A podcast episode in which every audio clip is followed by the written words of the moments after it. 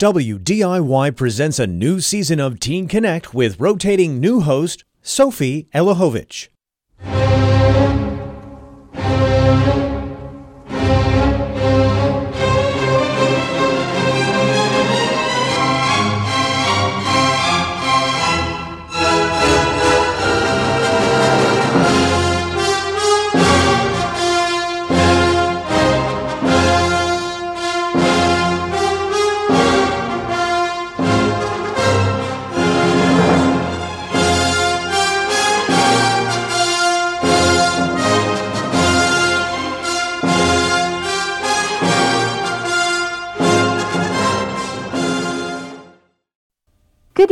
This is Lehigh Valley Discourse, and you're listening to Teen Connect. Teen Connect explores local to global issues impacting young people in our community. The program includes teen hosts talking to experts in their respective fields to gain a better understanding of their experiences on issues, as well as teens speaking with their peers about the problems and perspectives they are confronting. I'm Sophie Elijovich. My preferred pronouns are she, her, and I will be your host. Doing our audio engineering is James Johnson, whose pronouns are he, him. The topic of today is LGBTQ rights and how we can support LGBT teens. Today, we welcome a Lehigh Valley teenager who identifies with the LGBTQ plus community to share their perspective in this important conversation. Joining her, we have Katie Suppes, Director of Programs, Research, and Evaluation at Bradbury Sullivan LGBT Community Center. Both of our guests use she, her pronouns. Our teen is bi and is attracted to boys and girls. Katie has been at the Bradbury Sullivan LGBT Community Center for two and a half years and works with all of their programs, including Project Silk. I chose to speak about LGBTQ rights and how we can support queer teens because I know how difficult being a teen is.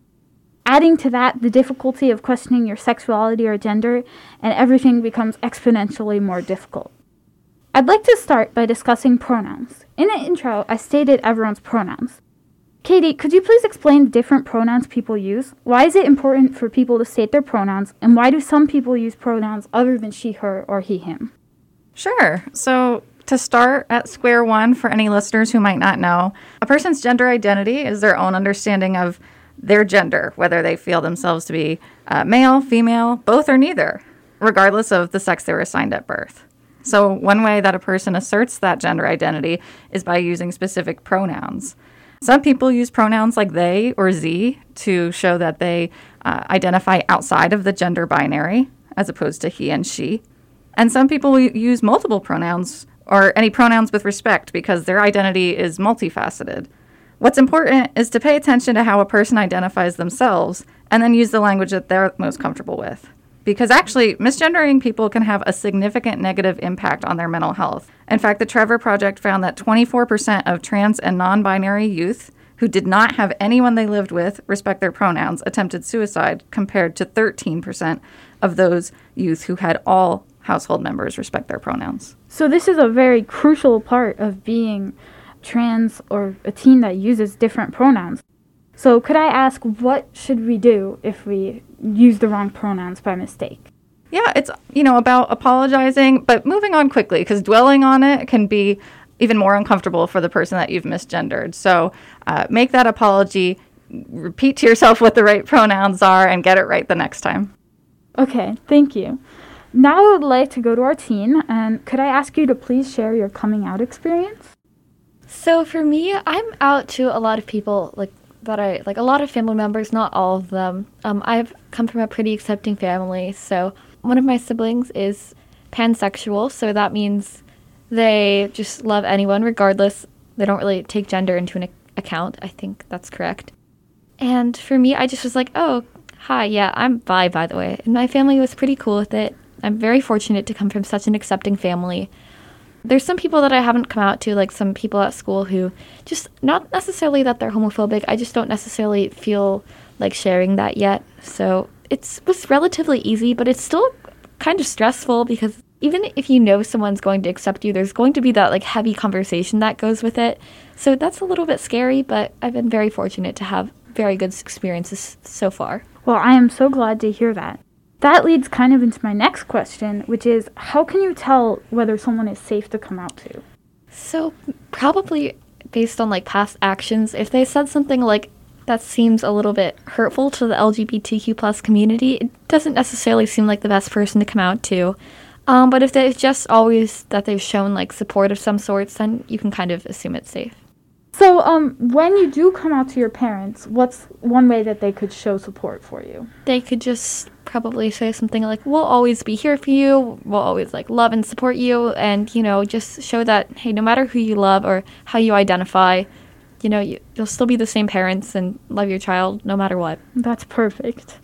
And kind of on the same topic, how can your friends or your peers make you feel safe as a part of the LGBTQ plus community? So probably like what I said before, just showing like, hey, we'll support you no matter what. And if you're really close, you know, just tell them you're maybe also tell them that you're proud of them for coming out to you because it's kind of scary. So yeah, I think just being supportive in general and not really changing how you like view them as a human being. I think that's also a big part. Like if you're gonna be like, be like, oh, I'll accept you, but aren't really showing that you are by just being maybe it's somewhat by using the wrong pronouns or like forgetting like like for me if I came out to someone that was like, oh, you just like men since you're bi, which is not true. Like that kind of feels like they're kind of undermining how I'm bi. So does that make sense? That makes a lot of sense.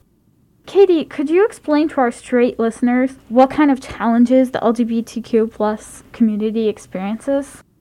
Yeah, so at Bradbury Sullivan LGBT Community Center, we actually work on this big statewide project to collect the voices of LGBTQ Pennsylvanians all over about what their health and social needs are. So we know that some of those challenges um, are health disparities related to mental health and, and tobacco use, to name just a few. And we know that those challenges in particular are even greater for LGBTQ plus teens. So we know that uh, those teens are experiencing mental health challenges at higher rates than all LGBTQ Pennsylvanians.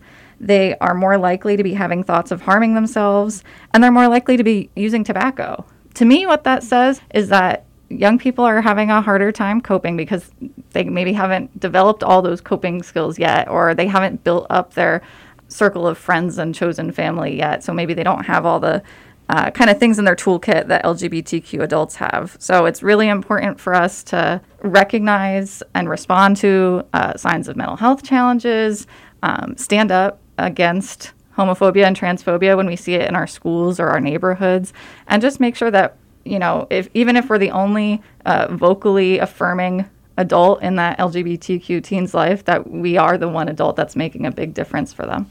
That's great. That's actually leads right into my next question, which is how can we make school a safer place for LGBT teens?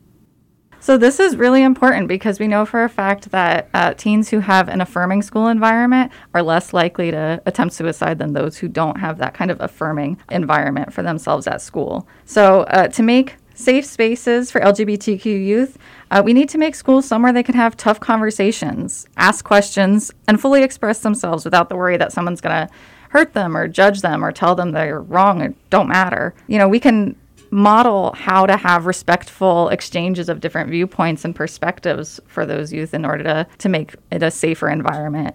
And we can always challenge homophobia and transphobia where we see it, whether it's other students or colleagues and parents. Uh, just kind of demonstrating that it's not tolerated and we stand by all of our youth regardless of their gender identity, sexual orientation, race, ability, whatever. Okay. I think that's a great goal for everyone to have. So, more specific question is how can we make trans and non binary teens comfortable using public restrooms or locker rooms, especially in school? Ideally, schools should have gender neutral facilities because otherwise you're requiring teens, uh, some of whom might be non binary or genderqueer, to pick from options that don't represent them at all. But if your school still does have gendered facilities like restrooms and locker rooms, it's about making sure that trans teens can use the facilities that correlate with their gender identity, not their sex assigned at birth, and that they are safe in doing that. But at its most basic, it's about giving everyone privacy and space in those facilities like anyone would expect. Yeah, people just want to use the bathroom. yeah. Okay. So, what about gay sex ed? Why is it that important to be taught in health class? Yeah, so in one regard, it's important because by showcasing or discussing a whole host of sexual activity or sexual relationships, we can normalize queer relationships and make it so those students don't feel othered in the room.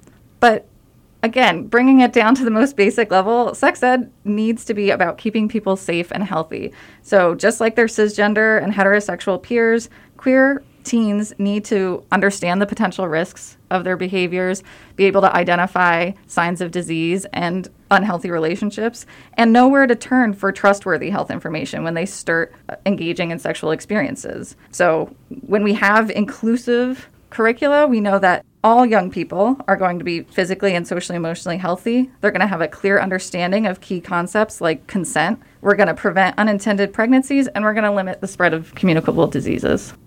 That's obviously very important. And, you know, in the best situation, everyone would be supportive and everyone would want to help these LGBT teens to feel comfortable. But that's just not always going to be the case.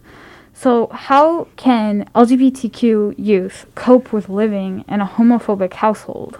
Yeah, so I'll say that healthy coping skills are important, and a great place to learn them is at Project Silk Lehigh Valley, which is our daily youth program at Bradbury Sullivan Center. We run in partnership with Valley Youth House.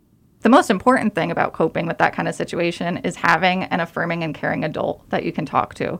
Again, that's something we know that dramatically impacts the likelihood that a teen will attempt suicide. So at Project Silk, teens are able to talk to other peers that are also LGBTQ. They're able to talk to the people who run the program who are you know, BIPOC and LGBTQ and from a host of experiences that are representative of the youth in the community. And they're even able to talk to a, a mental health counselor by appointment. In addition to talking through things like that, uh, they always have arts activities, which can be a creative outlet for venting any kind of fears or frustrations you might have. We stream LGBTQ media and talk about queer history, which can connect to inspiration for uh, who you want to be and how you want to fit in the world. And um, we talk about self care and self esteem, you know, um, the basics like getting enough sleep and eating right and being active, but also self esteem in, in how you express your gender identity, how you take care of yourself and present yourself to the world in a way that makes you feel beautiful and authentically you. That sounds so amazing. uh, I think that would be very helpful for a lot of LGBTQ teens that I know. And now I kind of wanted to talk about some modern day factors with LGBTQ rights because, you know, it's a new age and there's lots of different information and sources available. So the first thing that I kind of wanted to ask is like at what age do most people realize that they are gay or trans or part of the community? Honestly, there's no one journey for people. You know, I've I, I've heard people talk about their kids at a really young age um, expressing their trans identity. Um, but you also see people who realize that part of their sexual orientation or gender identity much later in life. So that I, I wouldn't say there's a a typical way about it. It's it's everyone is unique and kind of comes into their own journey. All right, and now I'd like to go to our teen and ask about social media. Is it helpful or hurtful? And um, how did it affect your view of your own part of the community? So I feel like it can be really mixed depending on what side of social media you're on. Like it helped me realize, oh, I'm bi, not straight. But also, you have to if you're staying on more like LGBTQ plus, like positive content creators. Like there's certain content creators that I follow on social media whom I definitely love and help me realize like my feelings. But it's also a bit if you get on the wrong side, just you will see uh, sometimes a lot of homophobia and transphobia and hatred. So it it's kind of mixed. Like it personally really helped me, but I also tried to stay off more of the negative sides. But it just kind of depends, I guess. That makes a lot of sense. The, I feel like you wouldn't want to see all of that hate about yourself and about who you are, something you can't change. But it would also be so great to see that there's other people oh, like you. Yeah, 100%. And I don't know if you said something about coming out like online and there's like online like I didn't come out to like everyone I knew online just cuz I have some people from school who follow me on there and who I'm not quite ready to come out to yet. But there's some people that I have come out to and I've made some like LGBTQ plus friends online that have been very helpful with this. So, yeah. That's great. So the next thing I would want to ask is what about other media? LGBTQ representation has increased a lot in movies, shows. Katie, how does that help? So I'd say it's not just the quantity of representation, but the quality too. So we need to see more than just the same coming out plot line over and over again. And we need media that celebrates LGBTQ stories and healthy, thriving people, not just uh, stories that kind of commemorate tragedies and challenges throughout queer history. But that being said, I do think an increase in visibility in media is great for making LGBTQ people and LGBTQ social issues more seen and, and more likely to move along. And it, it's exciting. We, we definitely try to showcase that at the center through like a variety of movie screenings and uh, book readings and things like that that show kind of the whole host of experiences that LGBTQ people can have. And I'm sure it was great to see people like you in movies and shows that you're watching, right? Yeah, it's definitely great, but not like based on what Katie was saying. You also have to think about like how are they being represented? Is it just going to be the same stereotypes over and over again? Heterosexual, like what they think that queer people look like, but isn't necessarily the case. So it's very nice to see representation, but that's an also factor you have to realize how much is it going to be stereotyped and how much of it it's going to be the same plot about someone coming out. And I think another important part is that I feel myself often that shows or movies will have like LGBTQ character who's a side character to like show that they're being inclusive. And I think it would be great if we had more where they're the main character. The story is about them. Definitely. Yeah, like for sure. There's definitely a lot of times in movies where there's like the gay best friend, like not really the main character all the time. Yeah, we want to be seeing stuff that digs more into the inner lives of LGBTQ people. You know, media representation that is as diverse as the community itself. So, talking about this representation, I've heard of representation that's not very good, such as like queer coding or negative stereotypes. Could you like explain what those are and why they're bad? Yeah. So to reinforce what you were just saying with negative stereotypes, like any kind of generalizations, we don't want to paint the community with a really broad brush because that erases the identities and experiences of a lot of other members of the community. And, you know, that's just perpetuating this feeling of being unseen and unheard for so long. Um, so we don't want to overgeneralize. We know that in terms of um, queer baiting and queer coding, um, my understanding is with queer coding, it's when characters kind of were hinted at being queer in the subtext, perhaps at a time when the, the writer or the television creator uh, couldn't necessarily dive into that because you know it was further back in our history where it just it wouldn't have been published or or Accepted. accepted Yeah. yeah. So that kind of was like the beginnings of exploring queer characters to the extent that creators could. Whereas nowadays, I think what we talk about more of as an issue is queer baiting, where uh, maybe you see this great new movie or TV show and you're really excited because, oh my gosh, I heard that there's going to be this same sex couple or this queer heroine of the story. And even though there's been all of those kind of hints at it, or you've heard a lot around the, the promotion of the show, it doesn't really come to fruition. There's not actually a really good LGBTQ plotline or character. So that comes down to people just kind of putting that out there to draw in an LGBTQ audience, but not wanting to make the rest of their audience uncomfortable by actually digging into LGBTQ stories. So it's kind of exploiting the community and, and not increasing visibility in media. It would also be a big disappointment to get so excited and then realize that this isn't very accurate. Like, this isn't truly showing the community. Yeah. Yeah, I've noticed that with like a lot of big corporations that like they'll just have like little things in some of their movies where there's gonna going to be like a hint at their, a character being LGBTQ plus, but in reality it's just a two second scene, and if you blink, you'll miss it. And Yeah. as an LGBTQ plus person, I want more representation than that, especially in some big like movie companies. And speaking of like big companies, what can companies do to support the community? I know during Pride Month, there's lots of merch and stuff you can buy with the flags and everything, but I feel like once Pride Month is over, that just goes away. There, there's a really interesting history of how corporations have played a role in being both against and for um, activism around LGBTQ issues. In fact, at the center, we had uh, within the last year or so um, a book talk around the queering of corporate America.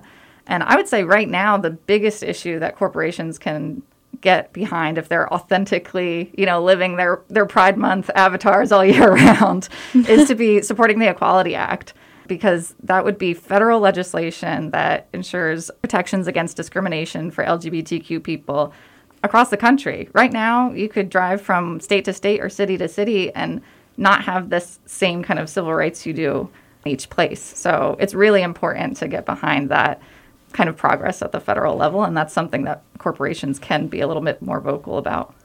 So now I have a bit of a topic that I'm a little scared to talk about actually, which is internalized homophobia and transphobia. That's correct me if I'm wrong, but that's when a gay person has homophobic ideas or views, or when a trans person has transphobic ideas or views. Why does that happen, and how can we help stop that?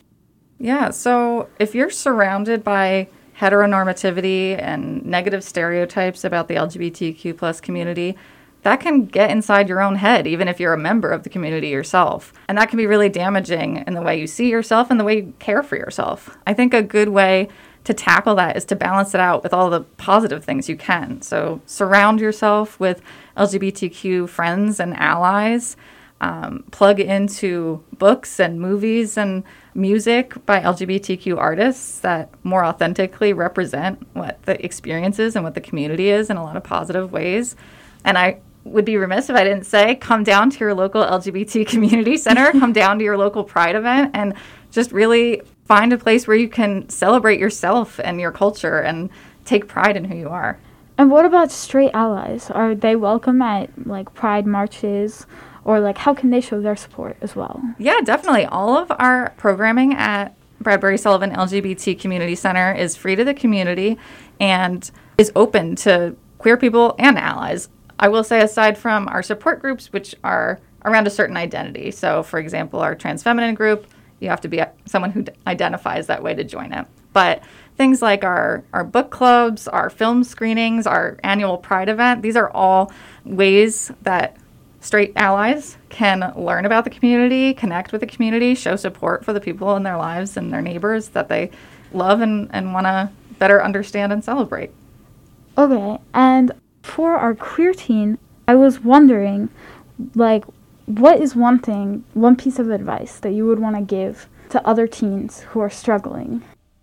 So, I guess that there's some time in life, I mean, I will always support you, even if you don't personally know me, but there's, you are going to be able to find, like, your quote unquote happy ending. It will get easier, and especially, like, with what you said with your with the community center, you're able to come down and talk to like professionals and if possible, try to find like what you what Katie was saying earlier about finding like a good trustworthy adult to talk to. Try to if you're having a lot of problems, maybe talk to someone if you're going through a rough time. There's always going to be someone that's there for you, even okay. if it's not in your own house. That's great. And of course, I would love to be that person. I think you would. I think all three of us would. yes. so just know that I think there's there are people, someone out there for you. Yeah, there's people everywhere who are just like you and who, even if they aren't like you, they're supportive and they want to help. And I'll, i just want to plug that if you don't recognize those people in your immediate community or, or, haven't found them online, there are hotlines people can call if they're really feeling like they're in a place of crisis as an LGBTQ person. So the Trans Lifeline and the Trevor Project uh, hotline are both really good resources for that kind of right now moment where you need someone to talk to and, and don't have that person in your life yet. Okay, and would you mind sharing that information with us? Yeah, the uh, Trans Lifeline is 1 877 565 8860. And then the Trevor Project Lifeline, which is for LGBT youth, is 1 866 488 7386. And you can actually go onto their website and find options for chatting or texting too, if a phone call might not be as discreet as you need it to be. Going back to the topic of coming out for our teen, knowing that your experience in coming out was positive, how would you imagine it if it didn't go as well, if your parents weren't accepting? Uh, that's like kind of hard For me personally, I've been so lucky with having parents who are accepting. It's kind of hard to imagine. However, just it's kind of hard to make like that imagination just probably not being accepted or saying that's not true. You're straight like you're you're not bi. But it's kind of hard to imagine that considering I've had a very fortunate experience with coming out.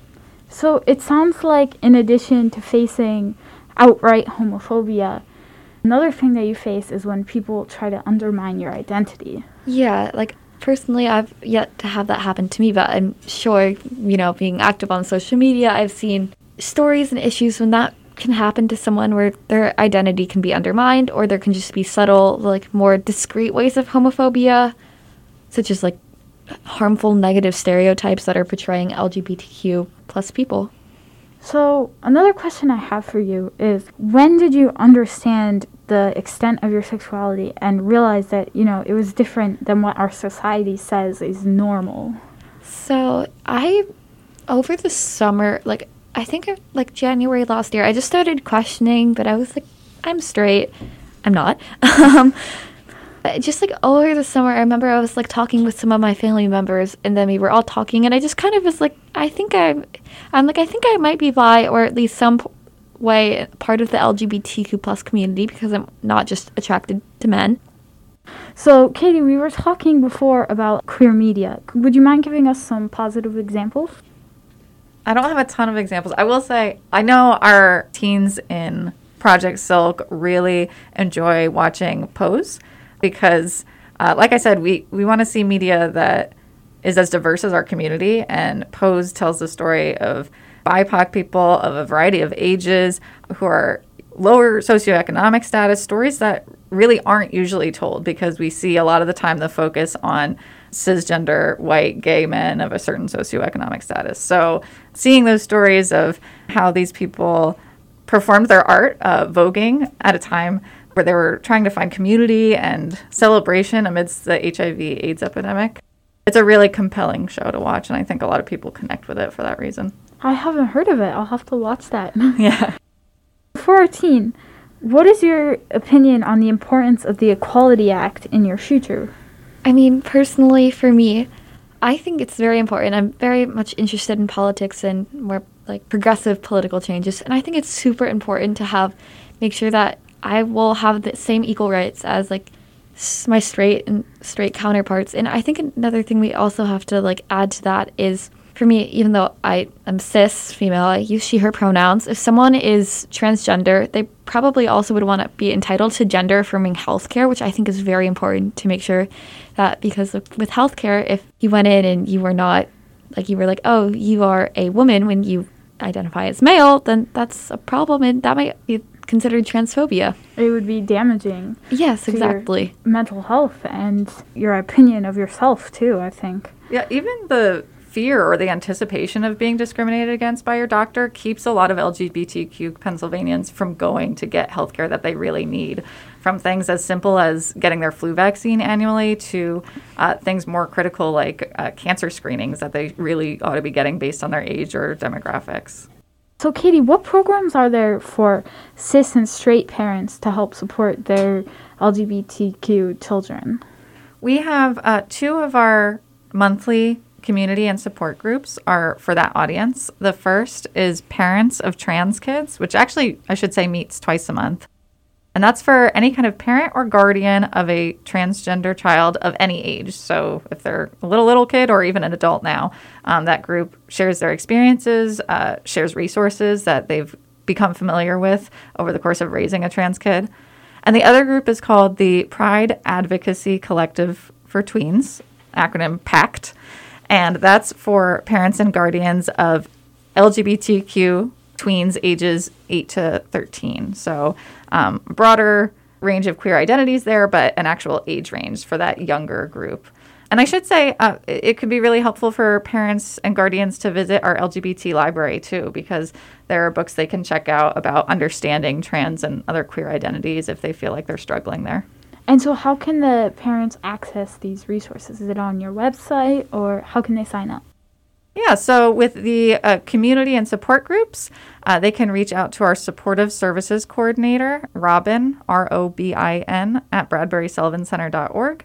And for our library, you just got to come on down to the community center. We're located at 522 West Maple Street in downtown Allentown, uh, not, not far from the PPL Center, for those who aren't familiar. Speaking of straight and cis allies for our team, do you have any straight cis allies? Oh, yes, I have plenty of straight cis allies, multiple in my family. A lot of my family's straight, and most of them, all of them, are allies and support me, which is very great. And some of my friends happen to be allies as well, which is really nice to know that people will love and accept and support me. And I feel like everyone should have that access to being loved and supported. Katie, thank you so much for being here. This has been such a compelling and informative conversation. Where can people find more information about this topic? So you can learn about our programs and events at www.bradburysullivancenter.org. Our handle on all social media is at BSC Lehigh Valley. And specifically, our youth program, uh, the best way to keep up with them is at Project Silk Pride on Instagram.